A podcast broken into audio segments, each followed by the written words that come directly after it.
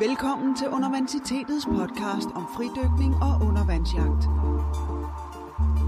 I studiet er fridykker og undervandsjæger Morten Rosenvold Villassen, forfatter til Hold Været, en bog om fridykning, og Johan Nielsen, Danmarksmester og nordisk mester i undervandsjagt og konsulent i fiskeri og akvakultur i firmaet Aquamind. God fornøjelse. Så er den gal igen. Goddag og velkommen til UB podcast nummer 24. Så er vi her igen, Johan. Ja, det er jo pionerfiskeri, vi skal tale om i dag. Det er et rigtig spændende emne. Jeg tror faktisk, at det er nogle af mine allerbedste oplevelser, jeg har haft med undervandsjagt. Det har været nogle af dem, vi kom forbi nu her.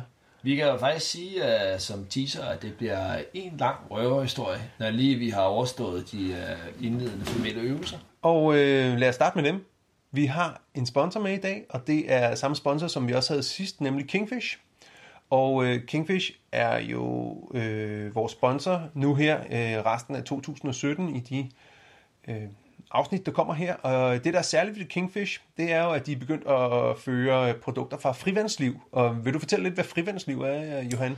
Ja, frivandsliv, det er jo øh, både en dykkerbutik, et dykkermærke, øh, altså ligesom Boucher og Omer, og så er det faktisk også sådan et internet community, og det altså i Norge, og det er jo sådan ligesom næsten enerådende i Norge, fordi at de har formået øh, vel det, som alle øh, brands egentlig øh, drømmer om, ikke? at både være øh, community og arrangere øh, træf og, og internetforums, øh, hvor folk øh, sidder og pjæver, og så laver de også øh, harpuner, eller får lavet harpuner og sat deres klistermærker på. Ikke?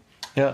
Og har designet en masse ting til koldt vand og sådan noget, så det er jo så en en forskel fra stort set alle andre mærker, der jo er designet til varmt vand, kan man sige. Ja, så øh, Frivandsliv har ligesom specialiseret sig i de her nordiske forhold, og øh, det er så øh, en, en, en linje af produkter, som Kingfish nu har begyndt at, at, at føre her.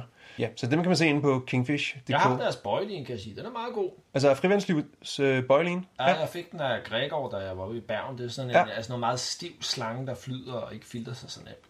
Ja, men jeg fik også en øh, til test fra, fra Kingfish her. Det, øh, det, ser, det ser ud til at være noget, noget kram, vil jeg sige. Altså. Vi er kommet til dagens spørgsmål, og det er så øh, det er faktisk et lidt sjovt spørgsmål. Det er nogen, der har spurgt os, hvordan øh, holder man styr på alt det der grej, når man natjæger? Ja, der både holder styr på...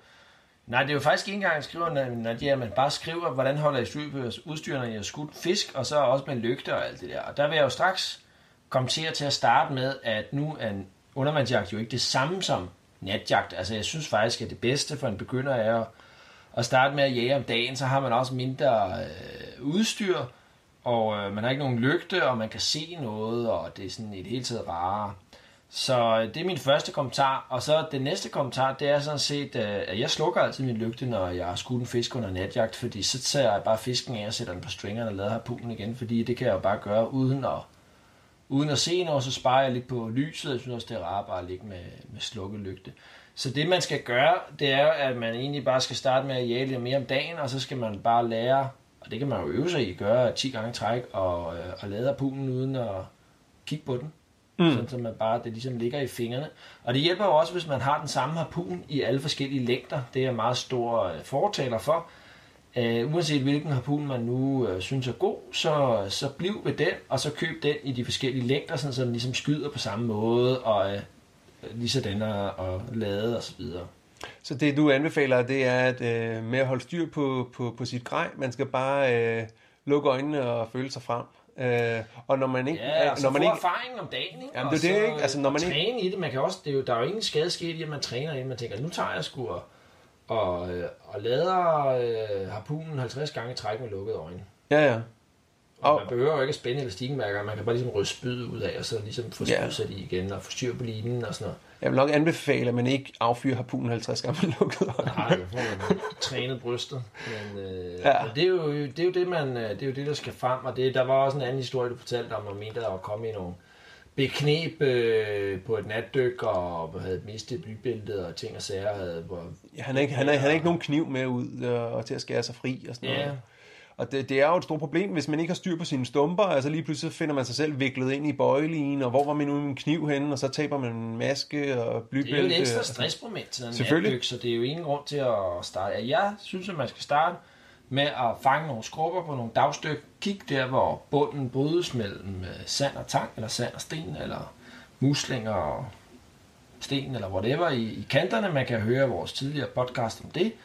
Og så få noget erfaring med det. Ja. Og så øh, derefter begynde på natdyk. Ja, jeg er fuldstændig enig. Så øh, træning, træning, træning og erfaring, erfaring. Så, øh, så er det ikke noget problem at holde styr på alle de stumper. Og det er også det, når man bliver mere erfaring. Altså, jeg synes altid begynder, de får altid viklet sig ind i den der bøjle Og det er ligesom, altså, ja. og, og, man ligger der ved siden af, og som erfaren, og man tænker, hvordan skete det? Hvordan, ja, hvordan, ja. hvordan i verden kunne du gøre det? Men det sker altså bare, ja, så, så man må bare konstatere, at det er noget, som, som kommer med træningen. Ja.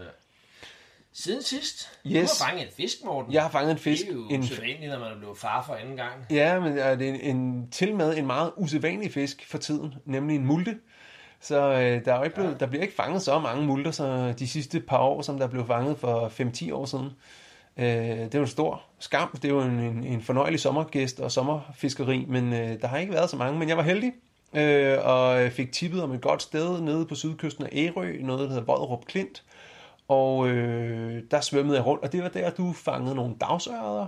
Ja, jeg havde fantastisk fiskeri efter dagsørterne. Det er et rigtig dejligt sted at dykke. Øh, fedt rev, store sten, ja, strengetang og alt muligt. Virkelig lækkert. Og meget unikt uh, sted for Klint i forhold til flora, hvis man er interesseret i Altså, du tænker planter. planter op på klinten? Op på klinten. Ja, okay. Ja, fint. Meget sjældne Jamen, det- orkideer Ja. Nu, Det er nu, et andet program. ja, nu kommer biologen op i Johan her. Nu bliver det feltkursus i øh, planter. Nå, Ja, ja, ja. men hvad hedder det? øhm, nej, jeg vil bare lige sige, at, at jeg, nå, jeg, havde, jeg vidste jo godt, at du havde fanget så flot med dagsører dernede, så jeg lå der på halvanden to meters dybde i halvanden to timer, øh, afbrudt af nogle vejrtrækninger, og, og jagede efter dagsører. Øh, uden held, vil jeg sige. Jeg så to mindre dagsører, som, som var for små til at skyde, men jeg så dog dagsører. Øh, og så tænkte jeg, okay, nu har jeg ligesom svømmet en kilometer halvanden hen ad stranden, så nu tøffer jeg bare tilbage på det lave vand. Og så begyndte jeg at se multer, og så øh, endte jeg også med at finde øh, en, som, som, øh, Skulle med hjem. som skulle med hjem, og, og som jeg kunne ramme, og så videre. Altså, det var, så det var rigtig fedt, øh, og smagte godt. Øh, pandestik dagen efter. Så øh, ja, og du har også fanget en fisk, Johan. Altså, Jeg har fanget en, øh, en lille mis, en havkat. Den Ja. første i Danmark, om Det- jeg må prale. Og det er jo faktisk øh, meget godt i tråd med, med, med dagens emne omkring pionerfiskeri. Ja, Altså, du har simpelthen fanget en havkat. Ja, og det var, jeg gik efter det. Altså, det var ude på, øh, eller Havkat og Lange gik mm. efter. Ikke? Vi var ude på et brag, der hedder Libra ud for Hunsted.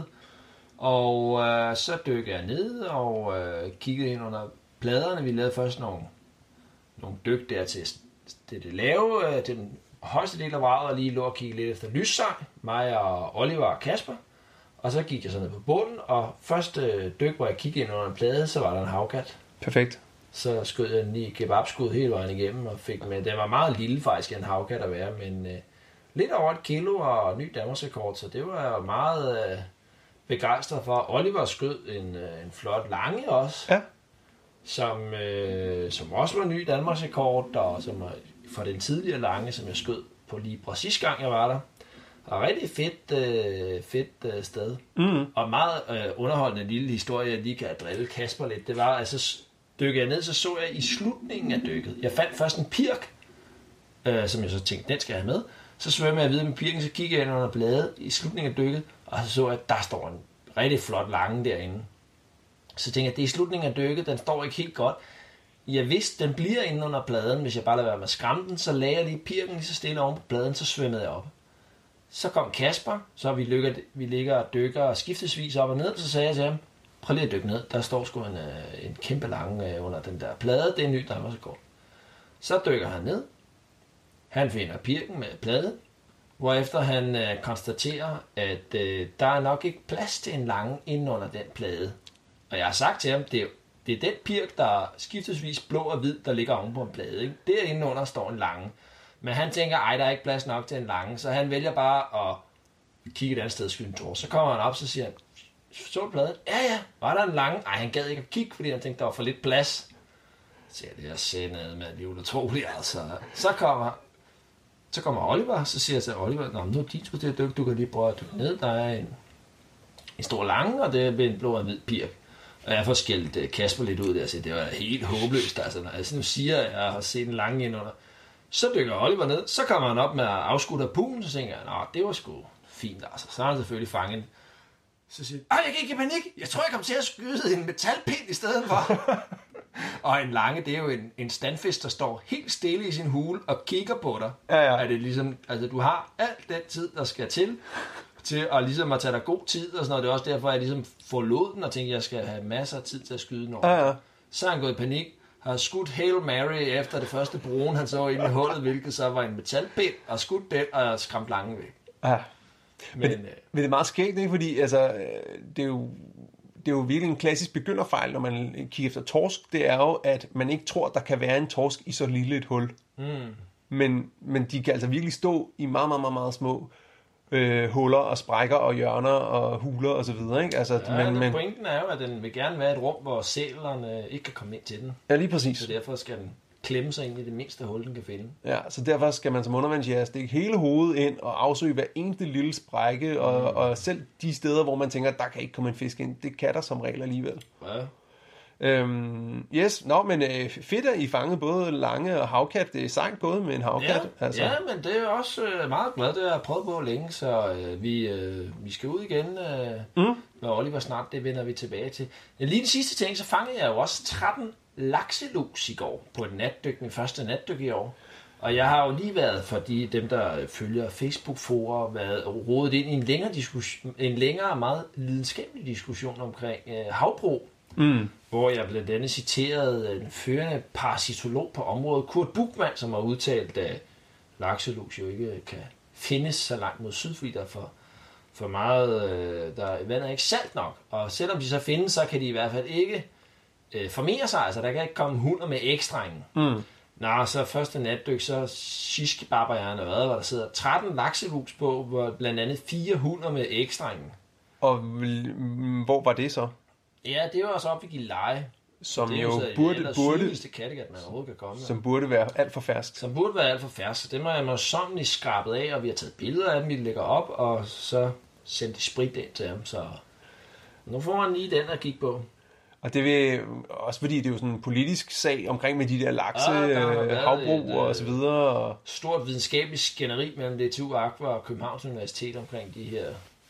men noget tyder på, altså, at der sagtens skal være lakselus, også med ekstrænge, der formerer sig så sydpå som geleje. Øh, ja, det er jo så det om, øh, om, om kopepoditterne, altså de der larver, der kommer ud af ekstrengene, om de så overlever Nå. Ja. Men øh, fordi de øh, lus, der sidder på fisken, de suger også salt ud af fisken, så de kan godt overleve det ferske vand. Så det er ikke helt afgjort endnu, men det er bare meget bemærkelsesværdigt, at jeg lige har siddet ved tasterne og svunget sværet. Og Så... Og så næste dyk skyder en med 13 lus på. ja. Ja, ja, ja, spændende. Den, Ja. øh, der kommer sikkert follow-up på den. Men øh, vi skal jo til temaet, og vi har jo lovet øh, røverhistorier i et øh, væk, og vi lægger hårdt ud. Vil, vil du starte, Morten? Hvordan Jamen, vi skal lige snakke med, hvad, hvad er det der pionerfiskeri for Nå, noget? ja, det er sandt, ja. Øh, og pionerfiskeri, det tror jeg faktisk er min yndlingsform for undervandsjagt. Og det er der, jeg har haft de allerbedste oplevelser. Og øh, jeg synes, at pionerfiskeri er, når man dykker efter en ny art, eller dykker på en ny måde med en ny teknik, eller dykker et nyt sted, eller på en eller anden måde går, går til fiskeriet eller undervandsjagten på en måde, som det ikke er gjort før. Øh, om man så lykkes med det eller ej, er, er selvfølgelig, øh, det er selvfølgelig sådan lidt ekstra, men jeg synes bare, bare det, at man gør forsøget og er sådan pioneragtig, det synes jeg næsten i sig selv er en, er en fed oplevelse. Ja, så kipper man med flader, når man ligesom går og prøver noget nyt og udfordrer. Ja, og hvis man ikke prøver noget nyt at udfordre, så, er det jo, så står det jo stille, og så får man ikke de der vilde oplevelser. Så får man ikke skudt en havkat øh, på et vrag, i, øh, eller nogle af de andre ting, som I skal høre om her, som vi har bedrevet gennem, gennem tiderne. Øhm, men jeg synes, at, øh, at, at det er jo, altså et eksempel, det er jo, vi har, som vi har nævnt et par gange, det er jo det med undervandsjagt i Finland, hvor ham der Gianco Manolis lige pludselig finder torsk op i Finland, mm. og nu alle fanger torsk op i Finland. Altså det, er det, det er det store nye siden øh, mm. ved øh, Europamesterskabet, hvor han ligesom som pioneren, den pioner han var, så dykkede han steder, øh, som ingen andre dykkede. Han dykkede efter fisk, som ingen andre dykkede, og han var så succesfuld med det, han vandt Europamesterskabet ved det. Ikke? Så det er jo Ja. sådan et, et klasse eksempel på pionerfiskeri. Ja. Men, øh, men lad os starte på en, den lange kavalkade. Hvor skal vi starte hen, Johan? Ja, vi starter øh, vestpå, hvor øh, vi jo øh, var på vej til et øh, fridykker øh, i Aarhus, og så tænkte vi, når vi alligevel skal til Aarhus, oh, ja. ja. så er det jo lige ved siden af Vesterhavet. Det, ja, det er også Så vi Jylland. for, og så Same, var vi lidt, så tænkte vi, hvor fanden skal vi tage hen? Ja, Ja, hvor og- tog vi så hen, Morten? Jamen, øh, vi sad sådan lidt, skal vi tage til Hirtshals eller Hanstholm? Nej, vi tager sgu til Hanstholm. Hvad siger GPS'en? Og fire, fire timer og kvarter, okay. Øh, det var mig, der tastede det ind, kan jeg huske. Okay, men vi tager afsted. Vi kørte i den legendariske undervandsjagtbil Skruppen, øh, som du havde på det tidspunkt, en rød øh, Fiat. Ja. Øhm, og så, øh, jamen, så kørte vi egentlig bare derud af, og så via det forum, der hed Nagnemo, som i en eller anden grad stadig findes, men er ligesom er ændret form, så, øh, så, så øh, hang vi, fik vi også fat i Moseloven, som også er en legendarisk figur, figur inden for Nagnemo. Og øh, så tog vi op til Hanstholm, Roshage, tror jeg det var, eller Hanstholm-målerne.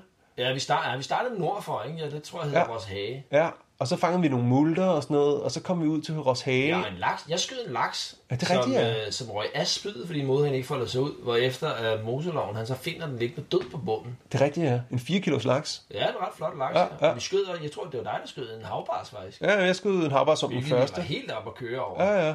Og på det tidspunkt, det skal man lige huske, på det her tidspunkt, så var der ingen andre, der havde postet Facebook. Ja, det fandtes ikke rigtigt, det var 2008. Øh, der, der var ingen andre, der på forums havde postet historier omkring undervandsjagt på vestkysten i Danmark.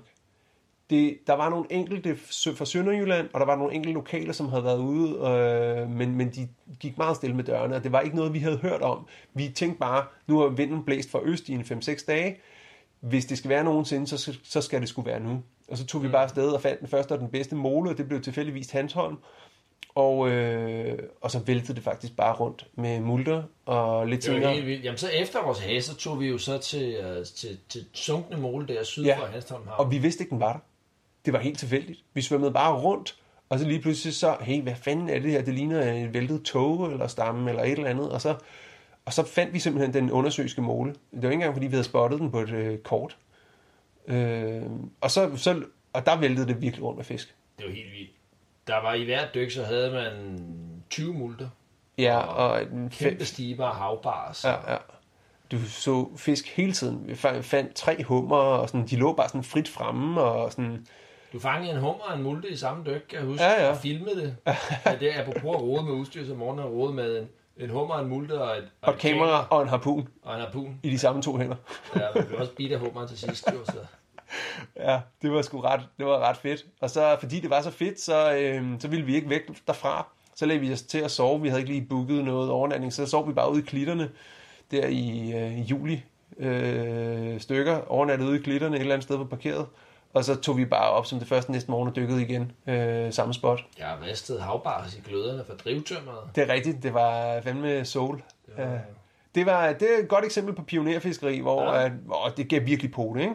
Jo, jo, jo. Jo, det er jo stadigvæk et godt sted, altså selvom det er ikke en jomfru mere, kan man sige. Men Ah, nej. det er et udmærket sted, hvis man kommer forbi Hanstholm og, og jage der. Der kan man øh, bestemt øh, have en øh, rigtig god chance for både multer og havbars mm. og torsk. Og der er blevet skudt laks der flere gange, faktisk, Ja, øh, ja, efter. og hummer også, altså det er et godt sted. Øhm, ja, det, det, det var Vesterhavet, og der er jo stadig masser af muligheder for pionerfiskeri på Vesterhavet, med alle de vrag, der ligger der, og offshore-rev, der er ligger der. der vragene i Vesterhavet, det er, det er, det er den næste front, Ja. øh, hvor der er havål og mange, og, og også jo havbars, som er altså grov havbars, ikke målehavbars, som de jo fanger i Frankrig, mm. brag og sådan noget. Det er, det er masser af muligheder der.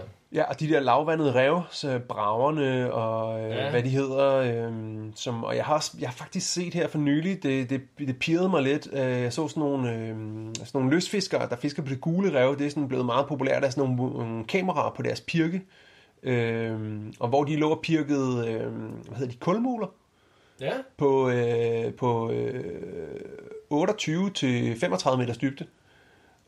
Øhm, hvor man sådan, der er sådan pænt mange kulmuler, sådan, som de ligesom sådan så på den der dybde, hvor jeg tænkte sådan, okay, vi er ikke mange meter fra, at en undervandsjæger øh, kan, kan gå ned og, og snuppe en kulmule øh, på et gule rev. sat med som legendary stuff, hvis du fanger en kulmul. Der er jo også, ja, der er, mange, der er også vindmølleparkerne ude i Nordsøen. Uha, Horns Rev 1. Den Ja. er også, øh, og det er jo ret lavt altså. Det er jo, og med stenfundamenter og sådan noget. Der mm. tror jeg virkelig, der er mange fisk også. Ja, men det, der er masser, masser af de der spots derude, ikke? Altså, Og Det, øh, den nye nazi-ubåd, de lige har fundet ud for, det er øh, rigtigt, ja. for Esbjerg, jeg tror, at den ligger ikke den 16 meter. Mm, mm. Fuld af bomber og alle mulige spændende sager. Ja, der skal man øh, Så- passe på med at skyde de, de brune metalpinde. Ja, der skal man være med at skyde. Det må vi lige sige til Oliver. Han skal prøve at kigge lidt bedre ind. Men øhm, ja, Så, så Vesterhavet er helt klart et sted, for jeg synes også, at det vi, skal, det vi har snakket om i det her program, eller den her udsendelse, det er dels, at vi vil fortælle lidt om, hvad, hvad vi selv har bedrevet pionerfiskeri, men også øh, prøve at inspirere til, at, andre kommer ud og, øh, og få, få fanget nogle øh, fisk nogle spændende steder. Så, men, øh, men lad, lad jer endelig inspirere og tage ud der, hvor ingen har været før. Det er altså virkelig der, at man får de store oplevelser. Lad os tage den næste. Det næste, ja det... det, øh, det er jo faktisk Salstrømmen, og der var Ja. du en af de allerførste, der var med derop. ja, jeg var ikke den, jeg var ikke den allerførste. Der var nogle andre, der havde taget en tur. Men jeg var med på tur nummer to. Og øh, det er jo meget bemærkelsesværdigt, at alle de norske undervandsjæger, de har sgu aldrig været i Saltstrømmen. Altså, jeg ved ikke, hvad fanden de laver nede i Christiansund. Altså, men men øh, så tog vi derop, og øh, vi skulle øh, blandt andet, øh, havde vi, øh, vidste vi, at der blev fanget en meget stor helleflynder et sted i Saltstrømmen. Men dem, der havde været på første tur, ville selvfølgelig ikke sige, hvor det var henne. Så vi sejlede så øh, med mig og, og Ole fra Kalundborg og Thomas. Vi sejlede så øh, og startede desværre i den forkerte side af Salfjorden, og så sejlede vi hele Salfjorden igennem i en rib, mens vi bare sad med et lamineret billede øh, af Lars Nielsen og hans 50 kilos helflønder, hvor man kunne se et lille rødt skur, og så sejlede vi hele øh, Saltfjorden, og man kan prøve at se på Google det er en rimelig halvstor fjord, skulle jeg helt sige. Og øh, så på hele vejen tilbagevejen, der til, var der så en lille fjord, der hedder Misvær fjorden.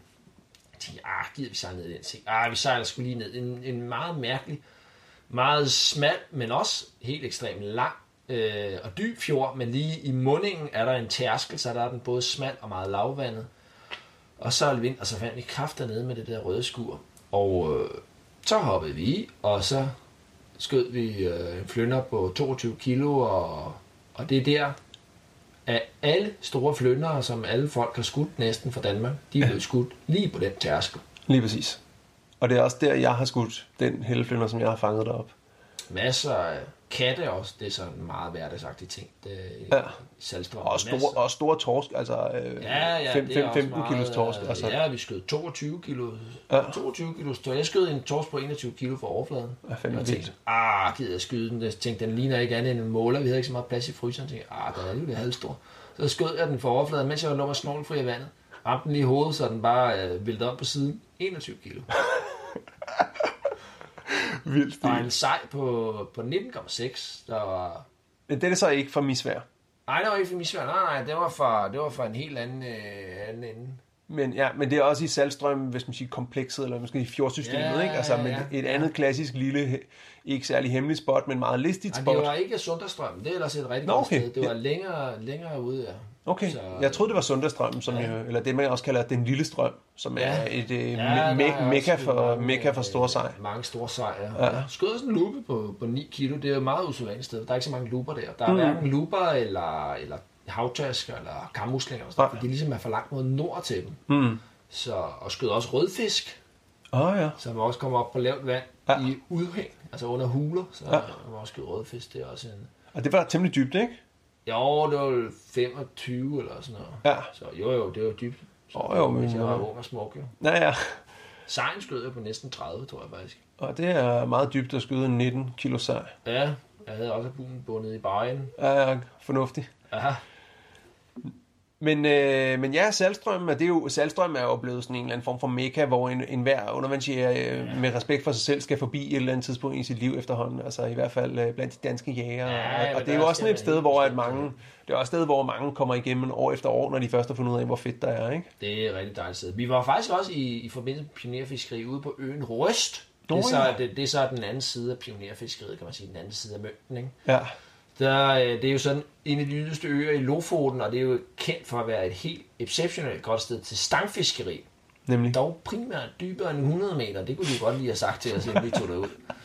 Og det blæser jo af helvede til det hele tiden derude, og er koldt, altså virkelig sådan rigtig råkoldt, så man bliver helt kold hele vejen ind i knoglerne. Altså. Og vi dykkede, og vi dykkede, og vi dykkede, og vi dykkede. Fire dage, fire mand. Vi dykkede så meget, så øh, vi var helt fuldstændig øh, ødelagt. Jeg så ingen fisk. Altså så nul fisk. Jeg så heller ikke nogen af de der små sej på 300-400 gram, der er sådan er baitfish. Ja. Så Ole, han så en undermåls helflunder, og så en, der hedder Joachim, han skød en... På en 43. stor- Ja, en på 43, ja. Det er rigtigt, ja. Knækkede to harpuner på den. Begge to mine, som man lige skulle gå. det var vildt panik og sådan noget, men...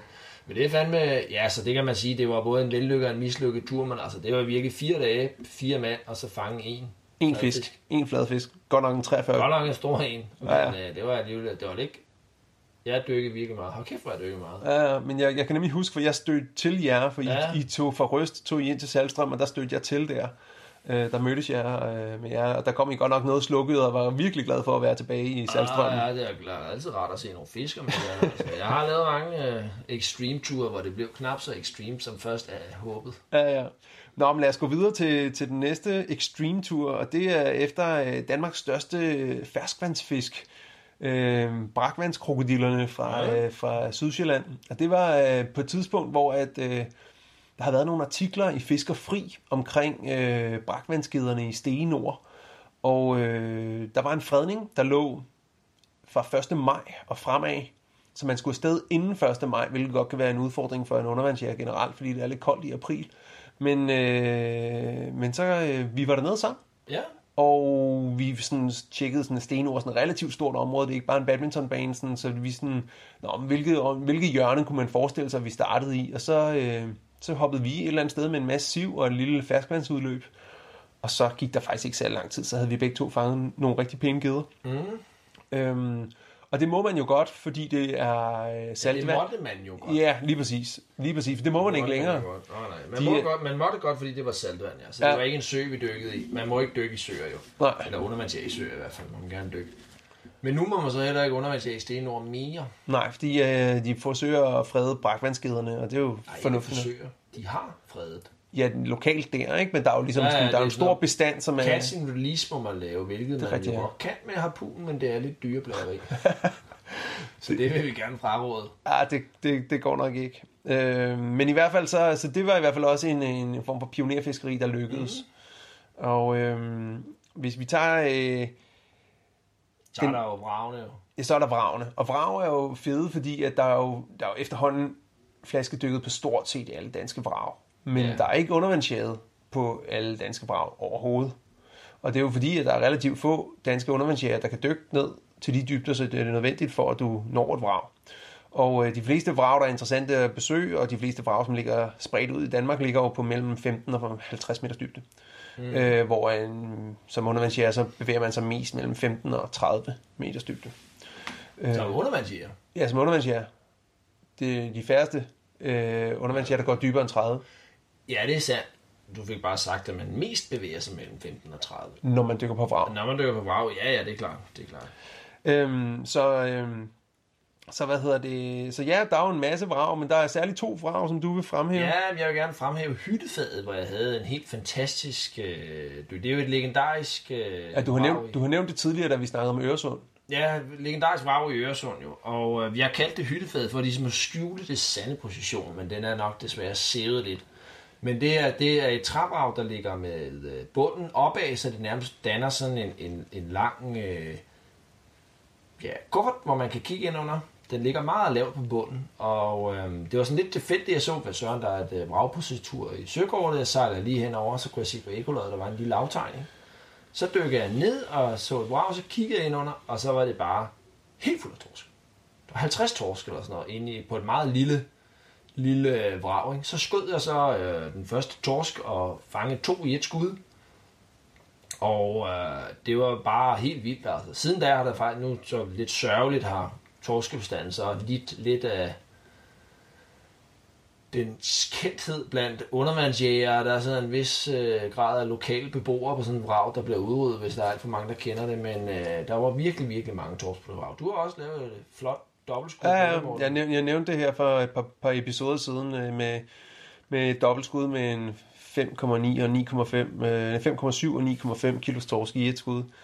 Ja? Øhm, så ja, hyttefadet er bestemt et... Øh, og man kan sige, det er jo pion- pionerfiskeri netop, når man finder det første gang, og så går, går gassen lidt af ballonen lidt øh, på samme måde som Hanstholm-molen og mange andre steder, når det først bliver kendt som sådan nogle fantastiske hotspots. Men altså, det er jo, det er jo derfor, man skal lave pionerfiskeri. Det er jo for, at vi kan finde endnu flere af sådan nogle lækre øh, hotspots. Øhm, Ja, så er der jo kanonbåden, for, som vi fik positionen af Sali i Ejner nede for, for Als, Nå ja, som er et vrag... Øh, Langlandsbæltet. et langlandsspil, ja. Det kan man finde på afguiden. Det er der ikke så meget hemmelighed i. Men det var også fedt. Det var, hold kæft, hvor var der også mange. Det var vi ude på sammen første gang, mig og Morten, og øh, jeg fangede en torsk på 11 kilo. Ja. Det var daværende Danmarks rekord, og det var proppet op med torsk. Hold kæft, hvor var der mange torsk i. Ja, det var sgu fedt. Det var helt vildt. Jeg kan huske, jeg, jeg på et tidspunkt svømme igennem braget, hvor jeg ligesom kunne svømme på den ene ende til den anden, og så i hele den ene side af lastrummet, der var det bare fyldt op med torsk fra 3 til 8 kilo, der bare stod helt mm. pakket sammen i en mm. grød i den ene side af braget. Ja, det var sgu fedt. 50 torsk, der stod der. Ja.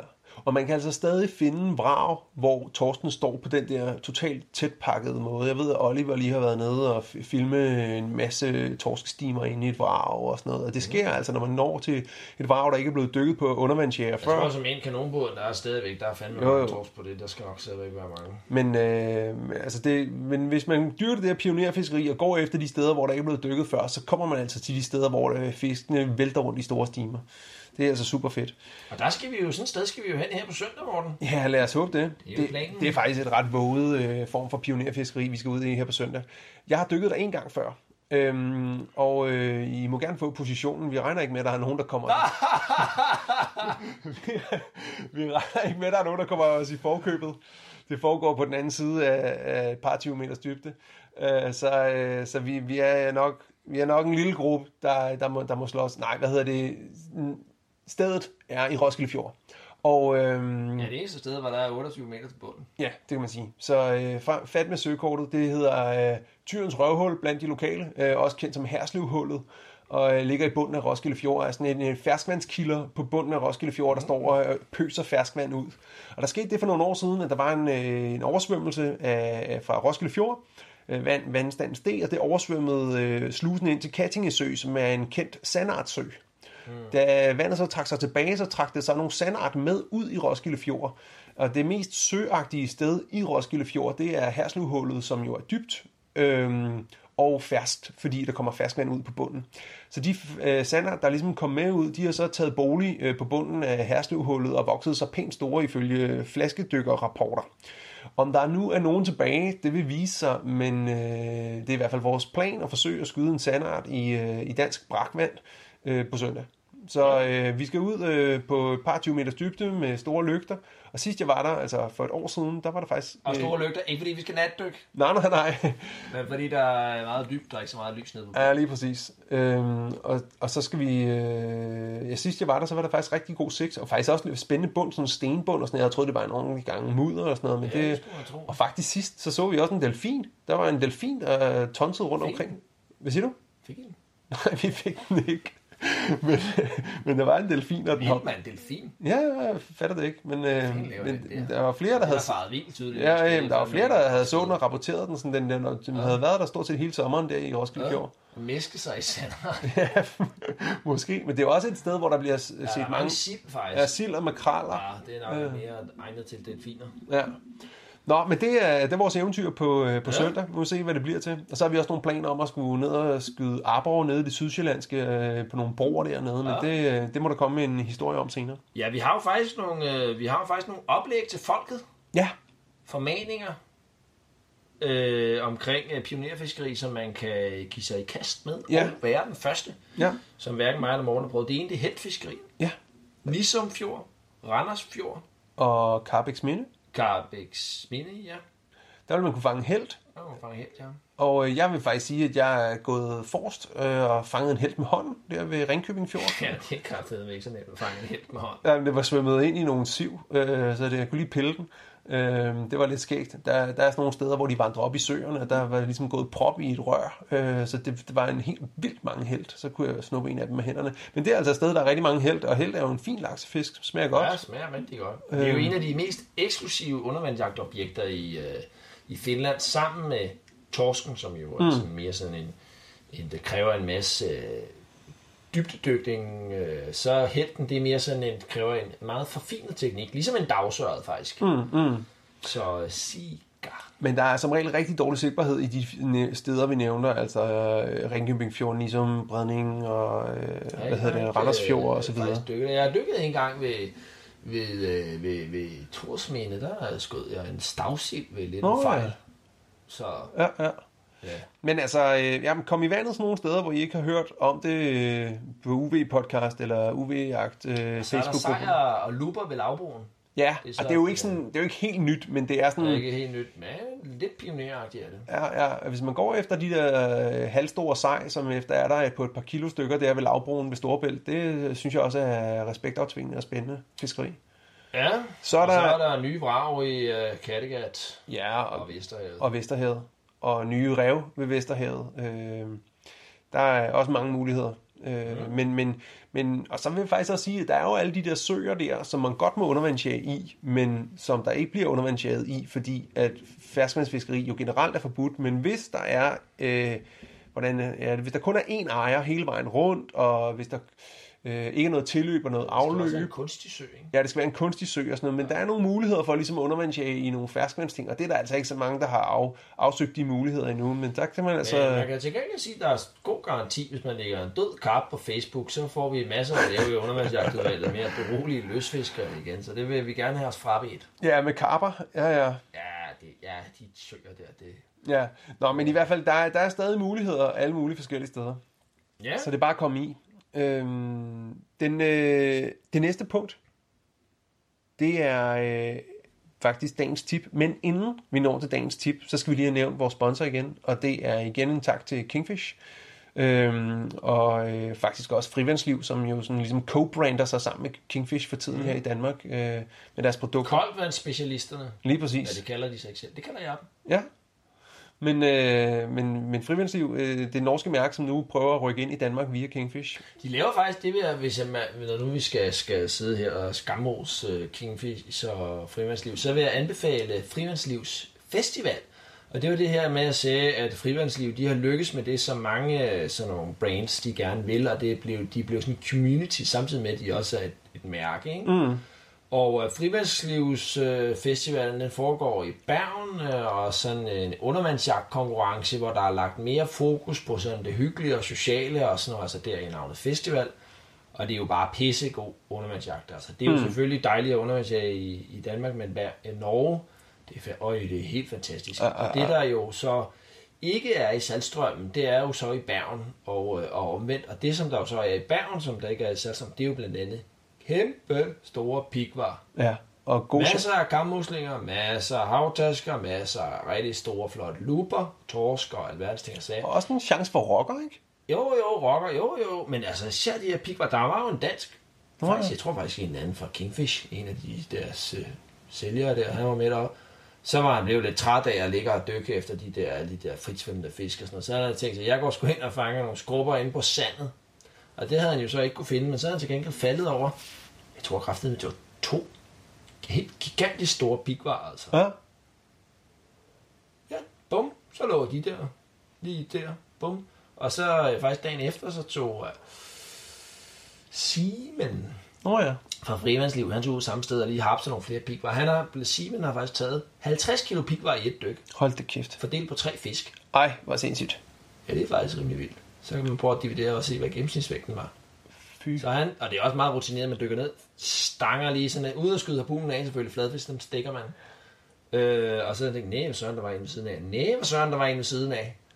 Ej, 50 kilo pikvar, det er faktisk næsten utroligt, det kan være på spydet. Sådan, Ja, det er fandme vildt. De har været 20. trykker den den tredje igennem. Ja. Ja, ja. Shit, mand. Og det er altså det, man kan i Bergen. Ja, Ja, ja. ja. Frivandslivsfestivalen. Så det vil jeg faktisk, det vil jeg faktisk anbefale. Det koster meget lidt, altså. Jeg ved ikke, hvor, hvor koster det? Et par hundrede kroner at deltage, og så skal man have en flybillet derop til nogle hundrede kroner.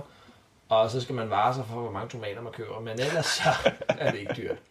Ja, og så er det faktisk også Fosenstraumen, som er et af hotspotsene så deroppe. Det er jo også, faktisk så er det også et sted, hvor man kan finde nogle af de lidt mere nordlige arter. Altså, de, de det har... er svært overvurderet Nå, okay. Synes du det? Ja, Okay. det synes jeg godt nok. Nå, men der, de har i hvert fald taget helleflynder i Fosenstraumen, og de har også taget havkat og så videre, selvom jeg det har ellers... set en havkat i Fosenstraumen. Okay, okay. Der skal man tage til Salstrøm efter det der. Okay. Men det, jo, foden, ja, der er altid dårlig sigt, synes jeg. Ja, det er rigtigt. Jeg har været der og dykket en gang. Der var ret dårlig sigt. Nej, man skal ud, øh, ud til udenskærs øh, og fange nogle store pikvar. Mm. Og kammuslinger. Jamen, Og øh, lukker. anbefalingen her er givet videre til vores øh, sponsorer. Øh, Ja. Kingfish og Frivandsliv. Så er vi nået til øh, dagens tip. Dagens tip. Vi kunne jo ikke finde på noget tip, og så tænkte vi, så er jeg kommet til den erkendelse, at et godt tip, det kan også være et spot. Yes. Så det kommer her, 8 hoved 1, 4900 Nakskov, slut. Og det er, et, der, er- det er noget, der hedder albuen Ja. på Lolland. Det er, der var jo tidligere en masse vindmøller, de så blevet fjernet, men det er sådan en lang, lang mole, hvor der kan være øh, rigtig mange multer, altså et rigtig fint sted at undervandsjage. Også fint, fordi at man ligesom kan svømme øh, et godt stykke uden at blive færdig. Man kan faktisk virkelig svømme solen sort langs den måle der, uden mm. at... Øh, og der kan være mange multer. Der kan selvfølgelig også øh, ikke være nogen, sådan er det jo. Der, vi må nok ind- indrømme, at der har været færre multer de sidste to-tre år. Og jo, men altså, det hjælper jo at dykke et sted, hvor der er godt, Selvfølgelig. i stedet for at dykke et sted, hvor der er dårligt. Og det er et godt sted. Ålehoved 1. 4900 Lakskov. Det er så en adresse, altså der er jo ikke en, der er jo ikke en adresse til selve målen, så det er ligesom en Ja, ja. adresse på en gård, der ligger midt ved den mål der. Ja, ja, selvfølgelig. Så lad være med at banke på hos og spørge på alle multerne. Ja, det var, Det var øh, ordene. det var ordene. UV Podcast 24 er her med slut.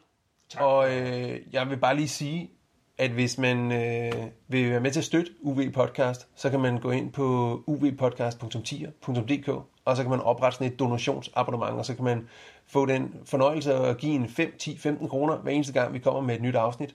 Og hvis man gør det, så kommer man med i vores VIP-gruppe på øh, Facebook, hvor vi har kørt øh, Facebook Live, øh, hvad hedder det, indspilninger, og hvor vi svarer på spørgsmål med lidt mere ping-pong og så videre, så der er I også meget velkomne. Så det er altså uvpodcast.10.dk. Ui. Tak for det. Tak fordi du lyttede til Universitetets podcast.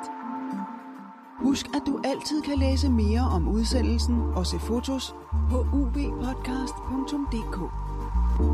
Her kan du også høre de andre podcasts og læse artikler om fridykning, snorkling og undervandsjagt.